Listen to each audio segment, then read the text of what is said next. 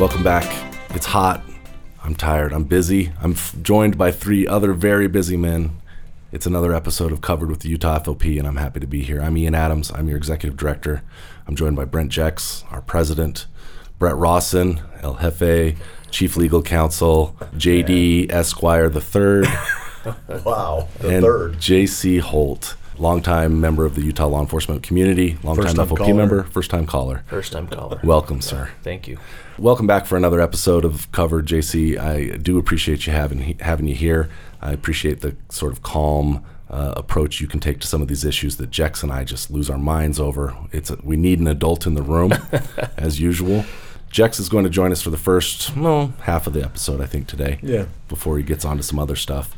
Uh, so how many minutes do I have before I can piss him off? 17, Try, try to get him to leave. No, no, no. The, the, the challenge point is, is, in three minutes. yeah, you well, you want to nail it right at like the 15 minute mark, so he has to leave before he can respond appropriately. And He just sounds terrible. Okay.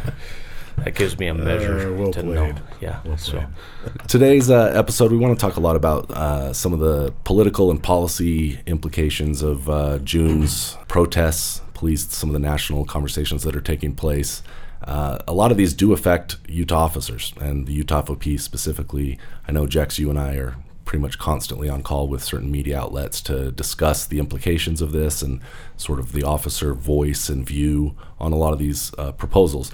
Uh, very specifically, just to recap so people understand where we're coming from. Last week, I believe it was last week, may have been the week before, uh, Sim Gill, the Salt Lake County District Attorney, finally issued a quick ruling uh, on the uh, May shooting uh, in Salt Lake City of a suspect who had just committed two armed robberies on parole for, or on proba- felony probation for armed robbery, carrying a gun. Um, Pointing the gun pointing the gun, dropping the gun, picking it up because he wanted to use the gun more than he wanted to get away. And to his credit, Sim Gill saw through uh, some of the nonsense in the media about it and ruled that a justified shooting. In response, the D- Salt Lake District Attorney building became the target of protesters.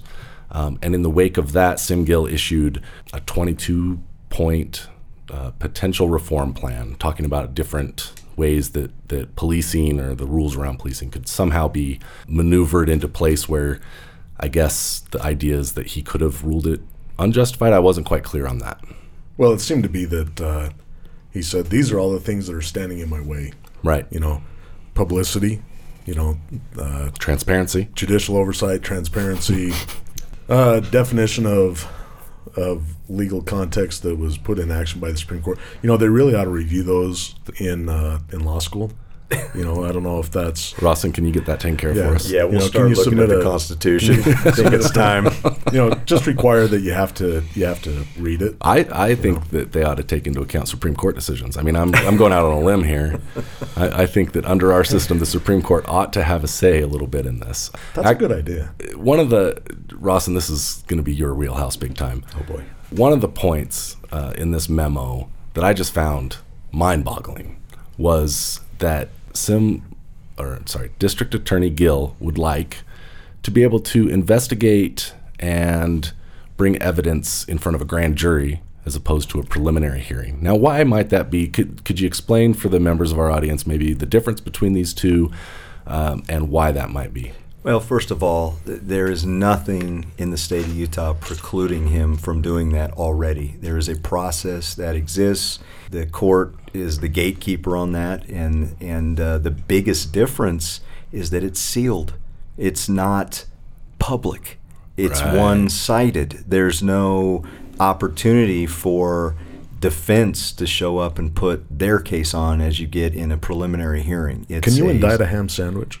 that's the saying. Right. Is, that you know it, it's easier to to get an indictment. Um, you know, uh, and, and if he has the goods, then then by So all what, means, what's the what what happens in a grand jury? What is that? well, the, the Most grand, Utah cops aren't aware because Yeah. we don't operate in that system. The system often. exists in Utah, like I said, um, but it's just not used very often. So Mm-hmm. any any prosecutor, frankly, any person can can uh, petition a grand jury to to look at uh, Hmm. yeah to look at an issue, and and there's a process. The court is the gatekeeper, so the court determines what goes. You know, if, if something in fairness can go before a grand jury in Utah, but there's nothing stopping uh, you know the prosecutor from from making his making his pitch to that gatekeeper that, that something should go before the grand jury. So, what happens is a grand jury is just a group of individuals that are of sound mind over the age of um, you know they have to be 18 or older. It's selected primarily by the court. I mean, these are people that the judge you know uh, sometimes handpicks to go on this grand jury, and the and the prosecutors go in. They have subpoena power. They can put on, they, they can and do put on evidence, uh, testimony of, of witnesses. Everything is sealed, so it is hush hush. There are, you know, strong rules that govern uh, what can and can't be said about those grand jury proceedings, and usually there's nothing that's said about those proceedings. They're done in secrecy, and then an announcement is made as to whether or not indictments are handed down. Yeah. But the media would have access to all that, right? Uh, not initially, no. No, Oh, so initially the- that's all. The media would be kept in the dark. But surely Yeah. a defense attorney would be able to be there representing the client. No, sir. Well, No. but But the media fights. but the for public could show up and listen No, to the testimony. No, no. no. Well, now, wait a minute. I thought for the last two decades I've been involved in uh, policing, uh, transparency has been a key value that we continue to bring towards the criminal justice system in order to enhance community trust in its processes and outcomes. well, that sounds that sounds novel. Let's try that. Yeah, so why why then? I'm trying to think, Jex, why would a district attorney want to remove all transparency and access? ooh, ooh. Yeah, go ahead, go ahead. Your Okay. hands up. You don't have to raise your hand in here. It's just us. Go ahead. Oh, okay, thanks. Because he doesn't have the goods. He can't even make a probable cause case, mm-hmm. Which. But we don't have any. Do we have any but this is examples? what- possible Oh, any possible examples where we only have three in the FOP, four, four in the FOP where where that's been defeated. do we have on. any examples where maybe But it a couldn't. be case was brought in front of a preliminary hearing and and tossed and tossed very it even- publicly and embarrassingly for a Salt Lake Yeah. County District Yeah, a couple of times. oh, a couple of times. Were there That's any right. where he withheld evidence and oh, violated? there's the some very allegations that- around that. I, I think just to clear the sarcasm out of the room because I'm choking a bit on it. I think yes that the district attorney is tired of getting his ass handed to him, frankly, by FOP attorneys in preliminary hearings, where he has claimed in the media for months in advance or even a year in advance about how solid his case is, and then he. The very first time he puts that evidence in front of a neutral trier of law, finder of fact in that case, that the judge tosses it immediately without even ever hearing from a defense attorney's or a, a, the client's witnesses. Only the state's witnesses, and it gets tossed. Now, that, my friends, is a very, very low bar. He couldn't even indict a ham sandwich. especially where one of the key points that he routinely dribbled out through that proposal was that you know the the equality of justice, you know the the uh, equal justice under the law. Right. And I'm like, you've got.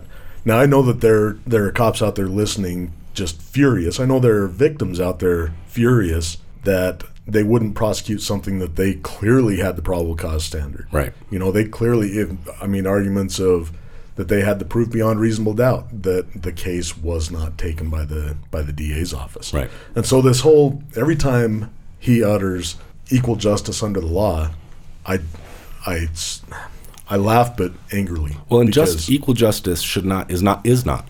I, I'm not even going to use the normative should. It is not a zero sum game, Brett. Like you can enhance justice in this system for everybody at the same time. It goes back a couple episodes ago. I mentioned I will never personally push for a policy that's only good for cops but bad for the community. Right? That's not how this game works. The you enhance everybody's value of the criminal justice system, everybody's um, valuation of it, rather, when you increase the transparency and the due process for those involved. And there's nothing, there's no gain for the overall system by reducing the rights of officers or trying to hide those processes behind the, the curtain of secrecy in a grand jury room. And to me, that's just utterly ridiculous and runs counter to everything I value in making progress in the in, in our system. Well, and here's the thing: is you've got okay, so grand juries, it's there for for a reason, right? You know, the complexity of a case being so, you know, I could think of a uh, a massive government corruption element or things like that, where the normal process just clearly wouldn't work. Not it doesn't work because you don't have the goods or because you haven't established that legal standard. Right. But there is a there is a purpose for that. Sure.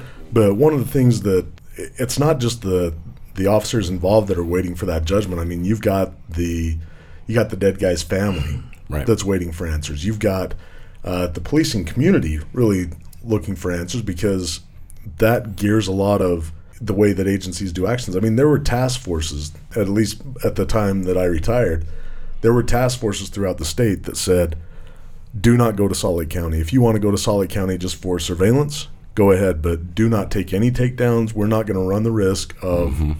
of having a significant use of force and having that fall under under the Salt Lake County DA. Well, there, there's a distinct lack of trust. It's existed for years. Um, this proposal certainly didn't help that relationship.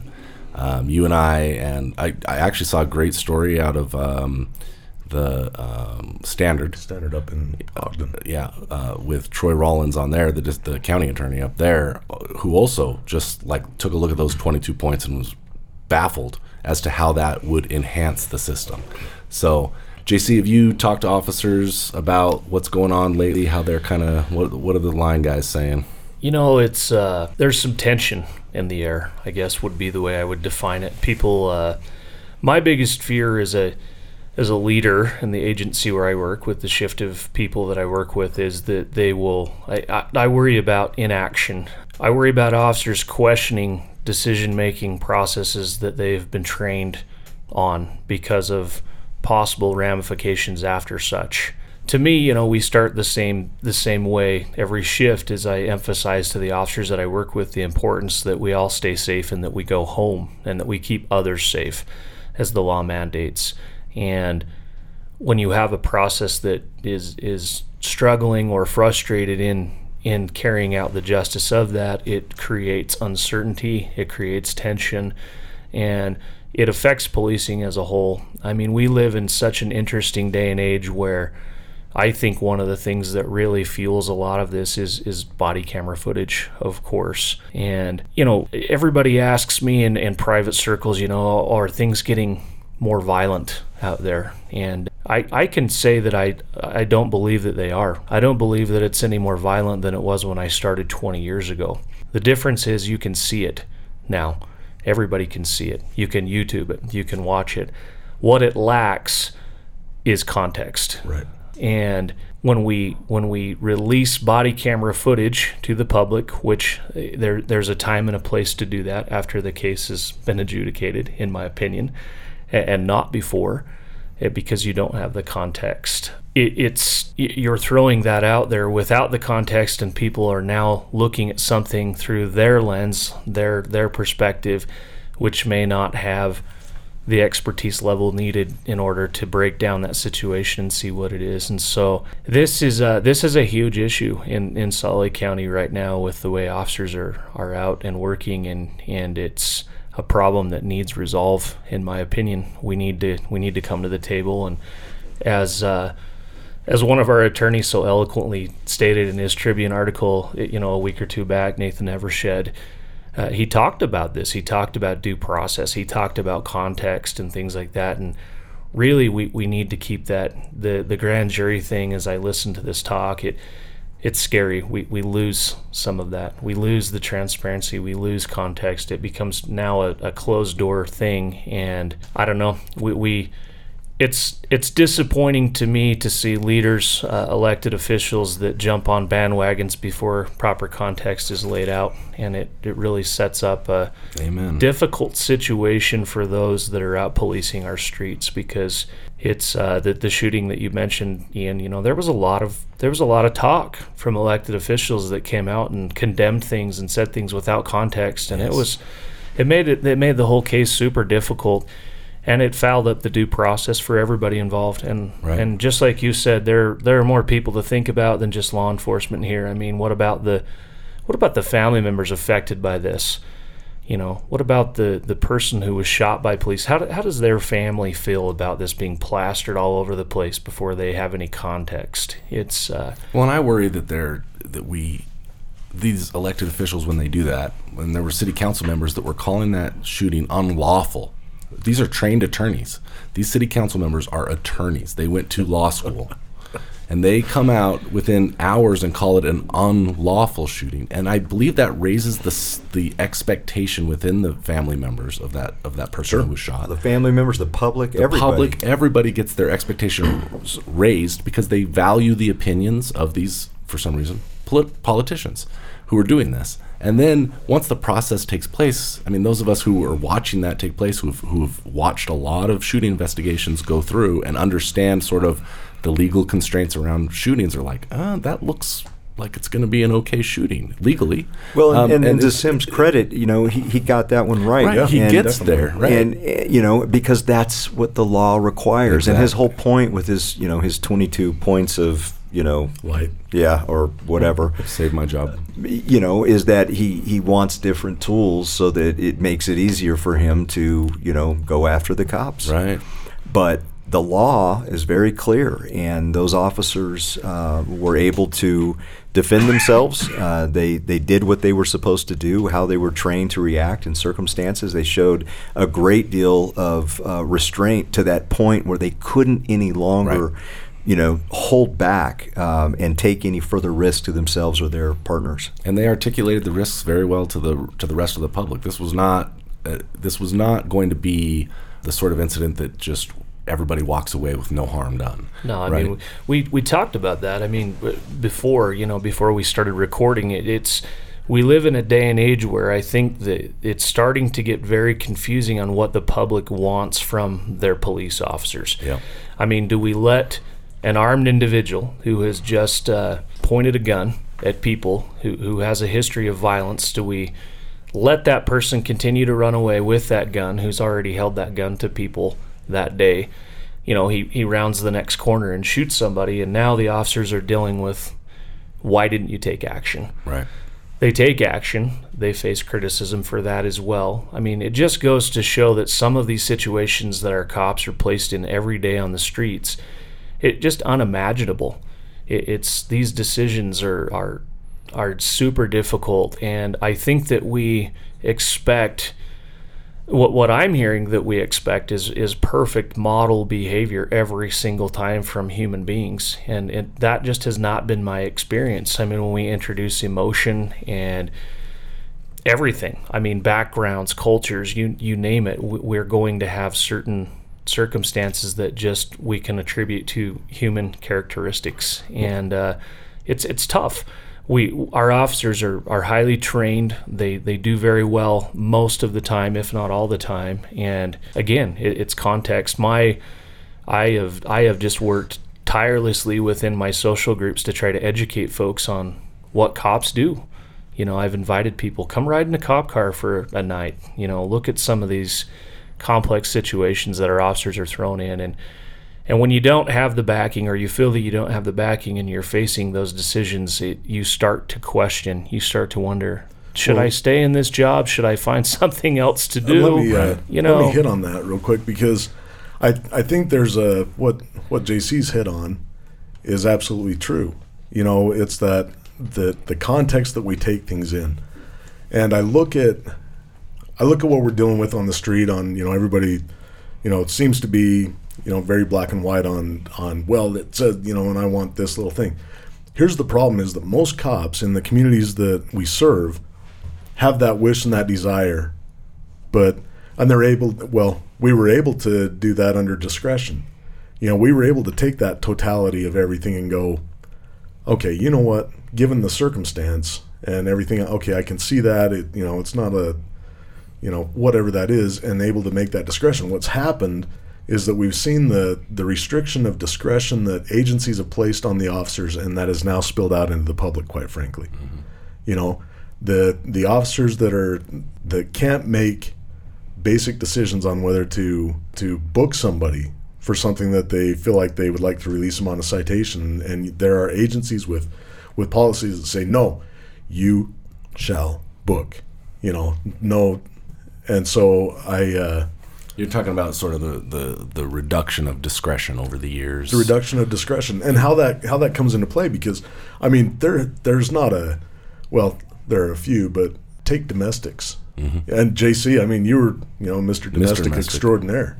That's what we called you when you weren't Just at work, Yeah. not at you, not you at didn't home. see it, but we not put at it on. We put it on your uh, Yeah. on the back of your Just your as shirt. just as long as we know that's a work title. Yeah. I, I have no see- domestic issues in my home at all. That's like the third time you said that. We're good. Yeah, no, we have to look into that. Yeah, yeah. we acknowledge JC is very obedient at home. Yes. Very obedient. His wife has had no complaints. He listens every time. Um, but you look at. I remember. I remember going on a call Yeah. where uh, I pull up. It was a protective order violation, and we pull up and we approach, and there's a there's a guy on a ladder out in front of the house taking down his Christmas lights, and you know he kind of turns down on the ladder and he's like, "Hey," we're like, "Hey," you know, and we kind of get into it, and before we're kind of you know he's starting to come down off the off the ladder with this look on his face that he's he's got no idea what's going on the wife steps out on the porch and goes, "There he is! Arrest him!" And he turns and looks at her, and he's like, "What?" and she was like, "Yep, there he is. You have to arrest him. You have to book him." And he's like, "I, you called me and asked me to come take down the Christmas lights. I haven't stepped foot in the house. I haven't done it. But under the under the law, we had to arrest him. Yeah. You know, there was no ifs, ands, or buts." And I was like, "Dude, I." Well, there's Man. been there's been a lot of um, recent work in trying to unpack the unexpected consequences of those mandatory domestic laws, uh, arrest laws, and uh, it, like most things, that that reduction of cons- of, of uh, discretion was done for good purposes. People had the right sort of goals in mind. They wanted to stop those bad cases that we all are all aware of, where officers didn't make an arrest. Um, it spun out of control later that night, and then uh, then everybody has the rightful question, like, well, why didn't you arrest, right? And so state legislatures across the country stepped in, took away that discretion, and made everything mandatory arrest if there was any kind of physical violence um, alleged. And unfortunately, since then, um, we've discovered that in in cases where uh, the the victim partner doesn't want the arrest to be made or doesn't want the prosecution to go ahead, there's an increased risk of re uh, offense on the on in those cases. Um, it's a it's a small uh, in, risk, increased risk, but it exists, right? And so it's another thing that we need to take into account. You want you had something to say on that? I was just going to say, you know, and it goes down to again one more thing that that our law enforcement officers face when you talk about this domestic law. And I've done extensive work across the state with domestic violence training and stuff with Utah Domestic Violence Coalition, and, and I'm close with them and, and a mm-hmm. lead instructor with their group on a on a protocol, lethality assessment protocol, but we now have situations where you know the, the common rhetoric is as well this person died or was murdered because the police did nothing you know which i think is misleading as well Right. it's the proper approach is is how do we empower these people to make better decisions i mean we have some cultural issues or problems surrounding domestic violence, but yet again, cops are taking the brunt of it, and and we try to throw law at it. We fix it with laws, and uh, it, it really it, I deduce it to the same at every level that. You know, I think that there's a huge amount of accountability placed on law enforcement officers that that is troubling and it, it's heavy it's a heavy responsibility and as we train new officers we try to acclimate them to that to make good sound reasonable decisions but these are i mean these are challenging times and they're getting more and more challenging kind of like with what Jex said the, the book always policy had to do with well we don't want you to face accountability right like if you don't Right. book this guy and then they have a fight later on and he kills her you're you're now you have blood on your but even hands per but even outside you know? the even outside the domestic realm, you know, it's that I I know that when I sit down at a restaurant and I have a server come up and there's another server standing there, I'm like, okay, this is a training going on. yeah I'm going to expect that my my order's probably not going to be right, yeah and and that's okay. I mean, I'm I'm taking that taking that into account, and as society, we need to have that same understanding of of newer officers. Newer officers are going to make mistakes,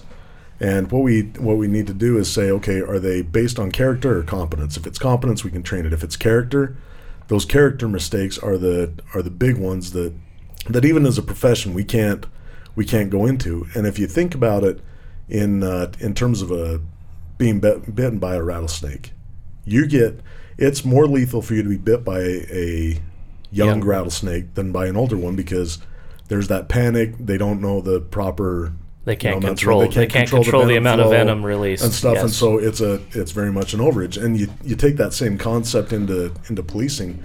Our our experienced officers should be valued for the experience. Mm-hmm. And right now we're enacting policies, whether it's in the public or in the legislature or in the agencies, that is compelling those officers to to hit their hit that magic number and bounce. I was going to say the problem is we're losing our experienced officers. Exactly. Well, and Um, would, what, what would I you? mean- You've done it for almost twenty years. You've seen your brother go through it for quite a few. Yeah, he's know, 16, years. Yeah. Would you tell your son or daughter to become a police officer right now? Uh, I, if I'm being honest, which I always am, I, and try to be, no, absolutely not. I have a son. I have three daughters and a son, and the, the daughters, of course, are not at all interested. But my son, who's eight, you know, he looks to his dad and, and wants to do the things that I do uh, with hobbies and everything else, and it, it frightens me, to be honest with you, which is which is sad, but that is the truth. It should frighten you.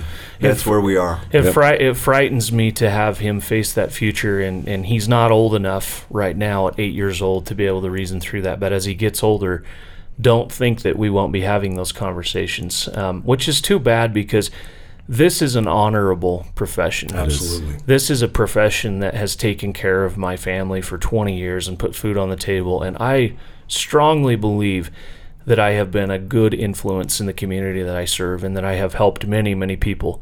Uh, I've made mistakes. Uh, we, we've all made mistakes. I've gotten better. I'm still getting. I'm still getting better. And this is this is the frustrating part to me in all of this political spectrum that we have is we're we're losing sight of humanity. We just we're seeing we're we're marginalizing groups. And and I tell our cops the same thing, my friends. I said, don't marginalize ourselves in this fight. Mm-hmm. We we are part of the community. We are the community. Let's not marginalize not and an make it versus them. no, we don't want an us versus them mentality with anybody.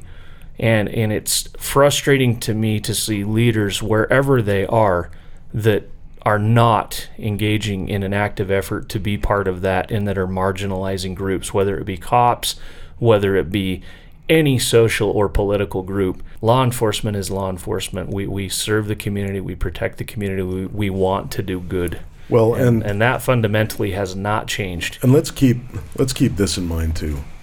When it comes to everything that's that's going on and all the chaos and anarchy out there, the design of that is to force us into our corners, right? Yes. The the design is for us to for us to rally, you know, the other side to rally, whatever other side to rally. Everybody just kind of kind of go to your corners, and then we can analyze better from the protections of our own uh, of our own corners. And part of that's by design. And every time we every time we get sucked into that, we're we're giving them what they what they want. And so so here's the thing. If you're a cop out there listening, okay, do your job. Go do your job. If there are things that come up, this is why we got the best firm in the state, the region, the the nation in our corner. That's why it's there. We'll we'll fight those we'll fight those fights. And we have fought them, and we've And- we've and won them. We fought them. We've won, and we'll continue to. We'll we'll continue to do that heavy lifting on it. If you're a member of the community that is troubled by, you know, what you've seen, there are agencies all over the place hiring. You know, step up, and if you can do it better and contribute something positive to the profession, by all means, step up and and join. Okay, this isn't a. We've got to change the dialogue a little bit to now. Now look, I'll tell you right now, there are police reforms that need to come and that need to happen. We don't have administrative due rights, due process rights. Okay, we need that. That is a big part of police reform. Okay, we need to take away some of the responsibilities that have been heaped on us. I mean, how many how many cops out there like going to the call of my eight year old won't get out of bed and go to school? You know, responding on calls like that that are non criminal. It's ridiculous. You know, take those back, give them to the parents, make parents be parents. But we've got to, but we've got to stop this. We got this, stop this thing that we're the only ones that need to change. Okay, for those communities out there that are that are doing this, just like we need to do a better job of policing our own, those communities need to do a better job of, of policing their own. There are some things that we just can't tolerate in society and no matter no matter what i i'm getting sick and tired of the of the debate of these calls of these of these rioters that, that disregard the law and disregard the, the communities and everything saying that police need to change. And I'm like, that's that's just completely ignorant of everything. well, and, and it's, then I- and it's getting really frustrating I- for cops out there. It's getting frustrating for families. It's getting Well, what about what the about for the private citizens that have had their, their property damaged? I mean, I'm driving through the area where I patrol last week, and uh, you know, I see some graffiti. ACAB, all cops are bastards, you Oh, know, okay. and then and then there's Is that the, what that means? I was wondering what that meant. and then I there's thought it was all uh, cops are beautiful. I've yeah, well, actually. yeah, yeah. So, Yeah. And then and then even a few more. You know, fuck the police. And I'm looking at these walls, and I'm like, okay, well, eh, I'm not necessarily thinking about what's on the wall. I'm thinking about whose property is that. Who, who's going to clean that up? Who's going to pay for that? And there are lots of victims in the middle of this that really are, are being wrapped into it without any choice by this lawlessness. And, and you're right, we can't tolerate it. It, it. There's no middle ground. You can't allow people to damage private property. You know, we, we, that's a dangerous it's dangerous ground to, to tread on to tolerate it and, and it's frustrating to see what's happened. You can't have a functioning economy or democracy when private citizens don't have trust that when they wake up tomorrow, their property will still be theirs and undamaged. Well, and and if it is I- damaged, that they have the, the and I they think have a path about to it pursue it. And I think about it. I think about do our cops face face the backlash of that because they may view it as, well, geez, somebody spray painting my wall and nobody was out here patrolling. Mm-hmm. What are you doing? You know, because maybe they don't have perspective that the call screen was full of those domestic calls that or Brent the part talks of it is about. that or uh, part of it is that the district attorney is going to dismiss those things because they're exercising Well, their First Amendment right on and everything property. there's an opportunity cost here too that people need to realize the public needs to realize for for what we demand of our cops is fine you know you you, you can ask you can ask whatever but it's going to come with a cost for example if we have large spread gatherings in Salt Lake County at any particular city where we have a group meeting and we have to call in agency support from all other agencies. Right. What is not happening there, folks, is we are not getting policing in those communities now. Now we have uh, the agencies that are there helping out their fellow law enforcement officers to deal with a very challenging situation are leaving their communities behind. And that's a part that we don't talk about. That's a part I haven't seen on the news. Well, you know, Well, what, you've, what, you've, if you've been listening to our podcast, we've hit it several yeah, times. what what I- about you know what about these cities that now have zero cops in them because everybody's Well, I down can tell dealing you with the situation. It's you know? already happening. I mean, you're seeing, you know, this call to defund the police, um, and and interestingly, you know, it's the the noisy three percent, you know, that's that's saying this. These anarchists, these Marxists, these these anti-American voices that are seeking to, you know, be divisive, divisive, and to tear down our institutions, you know, and not in a good way. Um, despite what you know they say they're about, they're they're really about destroying uh, everything we know and uh, the freedoms that we hold dear. And the result, you know, you go into some of these communities, and these inner city folks, you know, that are that are living in some of the most dangerous communities in this nation, they do not want the police defunded. The, the average American living in, you know, I'll just call it what it is, a, a, a ghetto, uh, a very, you know, uh, a difficult place to grow up, high crime, you know, um, in a normal year, and now you defund the police. Ask those people if they want police presence. And what you're hearing overwhelmingly is that they do. And yet we're seeing places like New York where the murder rate uh, just in these recent weeks has gone up over 150% year over year from, from last year. That is not trending in a direction that's going to do anything other than cost lives. especially when we have a track res- record of you know you take a, a city like New York City, great city. They they have taken measures over the last two decades to reduce that crime rate, and it's been very effective. And that has been through community policing. Absolutely. And now we, we see community policing going by the wayside because of the tension and things like that. We're, we're moving in the wrong direction here. And it's easy to see.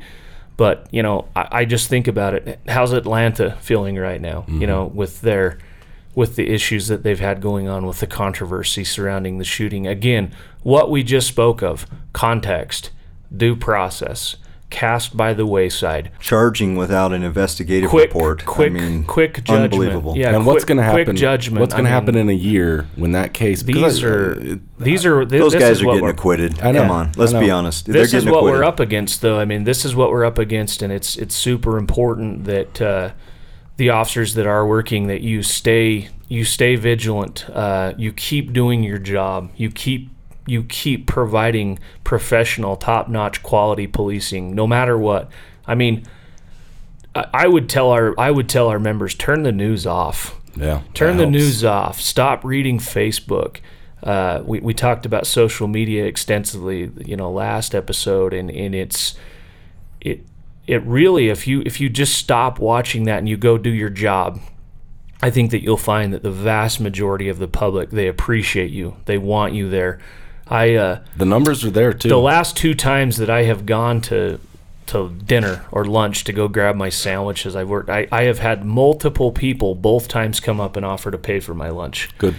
That's uh, that's telling. I'm at a drive-through getting a drink and somebody pays for it in front of me. I mean, it's I have a. St- that's that that's going on every day. If I'm seeing that, our officers are seeing that, and, And normal we people need to don't. we need to emphasize that. We need to remember that because the voice against that is super loud right now. But I don't think that it represents a majority. It doesn't. It does not. and, does and not. normal people do not uh, get along with the messaging coming out of the protests. Um, I was actually at the clinic a couple weeks ago, and the nurse there knows what I do, and she says, "She says we're not really going to lose our police, are we?" Like that was what she was hearing as, as somebody who she said, you know, she doesn't follow the news. She just heard this uh, abolish the police sentiment and was really concerned about that. They, the national surveys around this are very, very clear. It doesn't matter your race.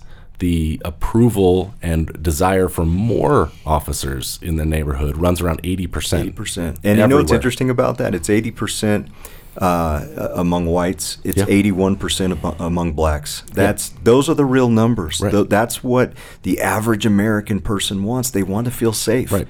And we need to do what, going back to something you had said about 10 minutes ago that really caught my attention is um, I often think about how difficult it must be from outside the profession to judge how often shootings are occurring. Right. If you go back to the to the, around the time of the telegraph and big daily newspapers becoming a thing um, in the world, people got really scared because there was a sudden, from their viewpoint, resurgence of volcanoes in the world. And, and people became extraordinarily concerned that volcanoes were suddenly erupting all the time. Whereas before it would be something like you had you only hear about every hundred years. Well, what was really happening? What was really happening is that the news was reporting volcanoes into a populace that wasn't used to hearing about volcanoes because they'd never had access to that information. And when you talk about body cameras, prior to body cameras, people's conceptions of what a police shooting looked like We're different. was Hollywood based, Yeah. if anything, right? And so all of a sudden they're confronted, and now si- around 60 to 68 percent of uh, departments in the U.S. have body cameras. Um, and so you're seeing out of the thousand shootings a year, you're seeing probably on average around 680 body camera video shootings a year.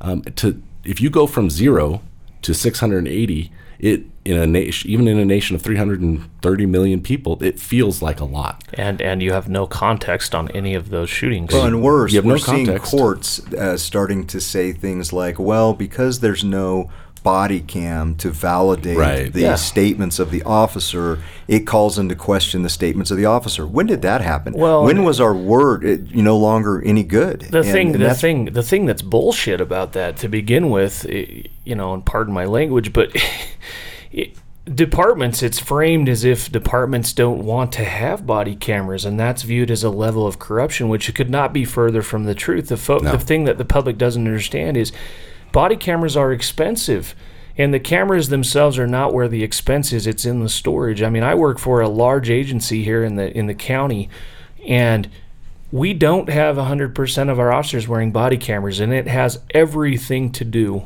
with budget Yep. it has nothing to do with not wanting expensive. to have them it, it- our administration our leaders would want nothing more i believe than for every one of our officers to be equipped with a body camera but that comes at a cost You know that that that has to be funded somewhere, and it's an issue. And then we deal with these smaller or rural agencies that are across our state. Right. Do they have the budget for that? Do the taxpayers want to, you know, do they want to pay more into the police budget? And here we're talking about defunding. You know, Well, It- it's, not even it's uh, not even about and it's, It's not, ironic. It's not only restricted to body cameras. If you think about it in your career, and I, I don't want to put you on the spot, but I'll put I'll put the question out there.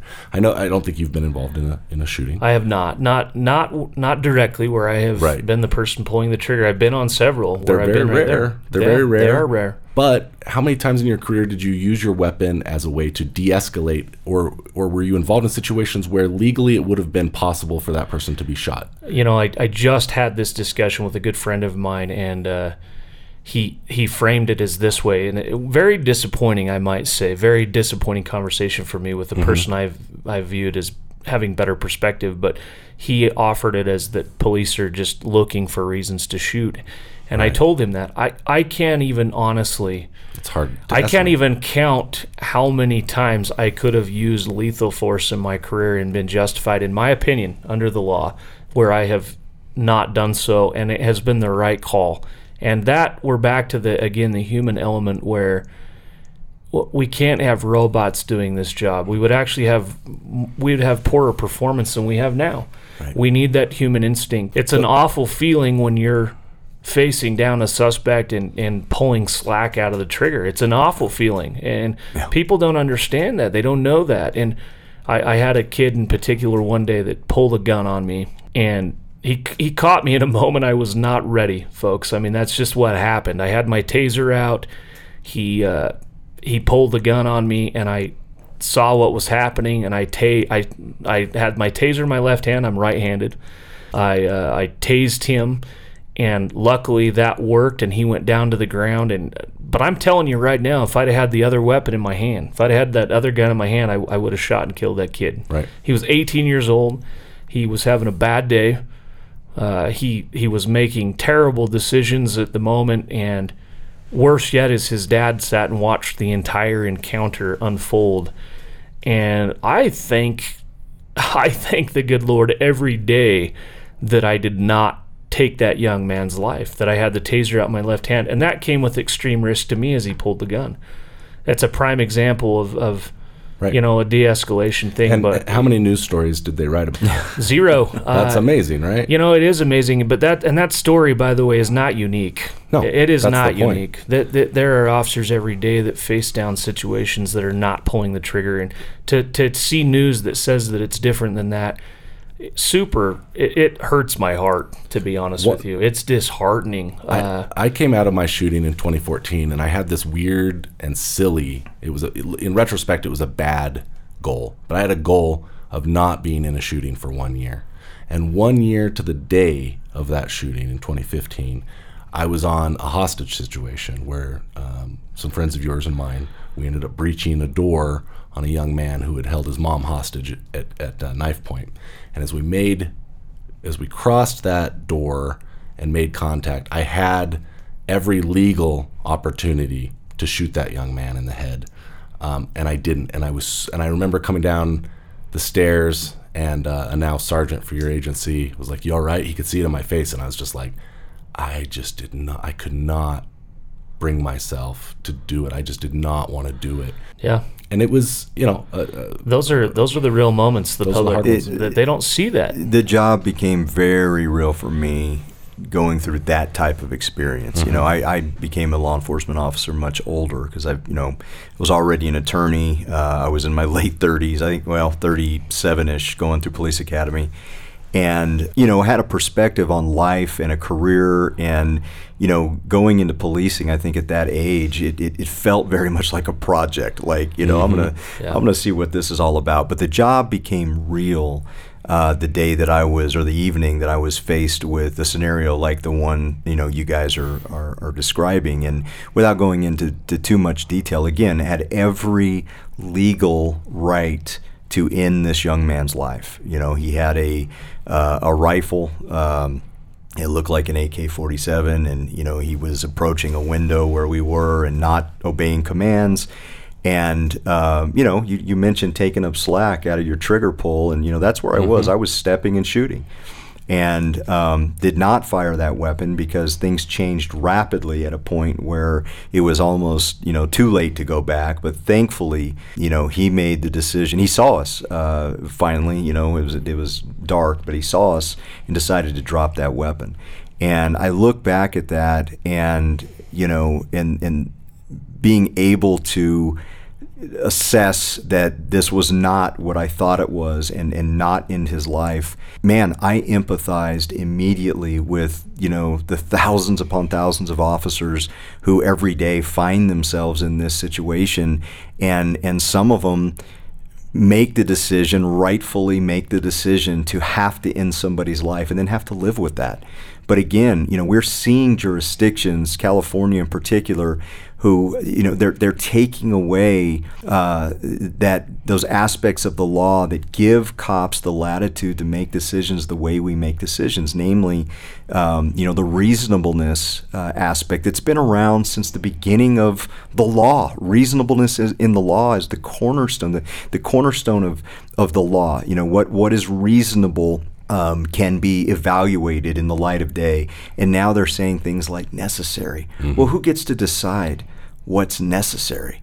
And who's in the best position to determine what's necessary? And is it not the officer who's there in the moment? Well, and let's be honest. I mean, the reasonableness of that can change as well. I mean, was the what was the reasonableness of it in the moment when it happened versus when we are Monday morning quarterbacking these cases after the fact when we are in an air conditioned room with a team of experts studying body cameras and saying, oh, well, this officer could have done that or could have done this. And again, it, comes back to, for me, it's a big thing. It's context, but, you know, I, I admire those every day that put on the uniform, that go out, that are willing to fight and, uh, and make those decisions. And I don't know cops that want to get in shootings. No. I don't.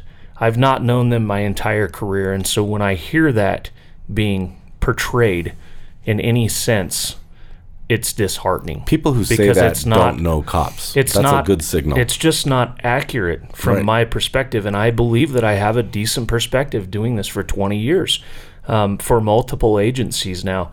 I've never met uh, officers that are being described right now today. I've I've not met them. I don't know who they are. We, you know, some of that, know, JC, as you say it, you know, some of that I think. Um, the way that we use language and the way that we choose, you know, the words to describe scenarios, we have to be careful because as I as I hear you say that, I, I agree with you, but I also know from you know a, a tactical perspective, yeah. we train in a way to expect yes. to have to shoot somebody. Absolutely. And so to, to parse that out, it's not sa- it's not saying we want no. to be in that situation, no. but if we're going to stay alive, we have to expect. When I see it, the or, bad guy, or if we have to keep others alive. I mean, right. let's let's be honest. It's a performance, and, and the law the law outlines that. I mean, you do not allow somebody else to take a life when you can prevent that, and you make that commitment when you sign on to be a cop. And I, I have friends that ask me that. Well, could you shoot somebody? Well, absolutely. That doesn't mean I want to, no. but can I? I can, and I could be very efficient and very effective well, in doing so. I, I, pray I don't encounter that, so I don't have to deal with it personally, and those affected don't have to deal with it personally.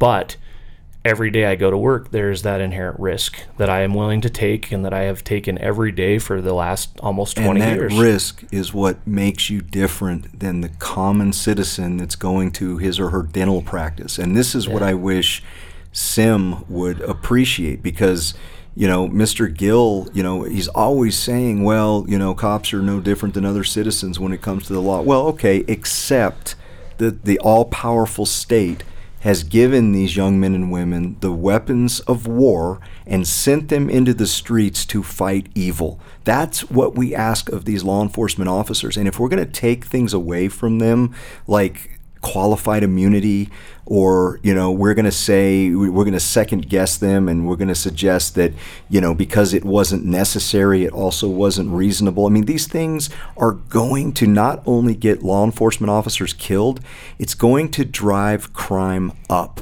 And that is going to be the natural dissolution of our communities if people like Sim Gill were to have their way. Well, and, and I want to tie back to what both of you said because I think you're you you, have, you bring up a good point. I would just add that when officers use that kind of language you were discussing about being ready to use lethal force or being willing to use lethal force, it's also that same language is invoking a hope that they perform as they are expected to perform. Right. Right. And that when that day comes for them, because it will come, like there are going to be, if you enter into a law enforcement career, there will be hard days and you will be faced, especially as a patrol officer, you will be faced with critical, rapid, chaotic, fluid, dynamic situations where the right there is no right answer. There's only action that needs to be taken now. And there, what I hear when officers are talking about that is the hope that they, like the people they've seen go before them, will perform admirably and respectably, and that they will be seen as performing their duty as they were trained and expected to do. And that's what I hear. I, I understand from outside policing how it can sound. Um, a lot of times I'm needing, I, you know, my role is sometimes to translate that for audiences that have never thought about their lives being violently threatened or having to take violent action, who the last time they thought about violence was in kindergarten when they were taught it doesn't solve anything, right? And we take those same people from the community and we send them through the policing academy and we send them through field training and uh, or uh, uh, program and then we put them out on the street and we teach them that in fact violence does solve violent problems very well in the moment it doesn't provide long-term answers but it, it like it's it's it, naive saves, it saves you and it saves your buddies and Yeah. it saves the community Yeah. and it's necessary It is necessary at times. Yes, no, there, you cannot have a functioning democracy without somebody retaining the right to uh, invoke violence in protection of the community and its members, and that's the role of police. So, JC, your uh, your joining us has been a really a, a good thing. I really appreciate your voice. I appreciate your experience, and I appreciate what you're doing for the young men and women under your command who are coming into a, a, a difficult profession. Um, please pass on my ultimate respect for them. Um, I love them dearly, even if I've never met them. I see them when they are showing up on that domestic where there is no easy answer, and you're not right there with them to make the right decision for them, but you've provided them with the right training to make the right decision. And I see you standing behind them, um, even if you're not on scene, ready to defend them, even if things go wrong, because they were trying to do the right thing and they did it as they were trained and expected to do. Thank, thank you. And I, uh, I am certainly appreciative of, of the law firm and, and this organization and how how much they are fighting for the rights of our officers and for due process and, and just to be just to be seen in the in the proper context. But it's been an honor. Thank you. You're welcome and thank you. Uh, Rawson, Jex isn't here, so as you know, I will never compliment him to his face. but now that he's not here, I would like uh, to uh, extend a bit of admiration to Brent Jex for his work over the last couple decades in building this organization, in representing officers' voices when it's been a very unpopular thing to do, and to you for building the world's finest police legal defense firm um, and being there sleeping on floors when it was necessary. Every one of those a ton of gray hairs in your beard earned in defense of an officer somewhere. I thought it looked pretty brown. Well, I it mean, looks I- good it's- now, but it's There's it's a whole coming in. section of my beard devoted to Kevin Salmon. So he's, God bless him. he's Yeah. out there. Yeah. Thanks, Kevin. And uh, I thank you to the Pod Mill and Spencer Wright for hosting uh, our organization over the last uh, now 18 or so episodes. Uh, it's been an absolute delight to get in here and talk to our members and to uh, other supporters of the law enforcement community. Uh, my name's Ian Adams. I'm your executive director. Thanks for listening to us. I see you, and we'll see you next time.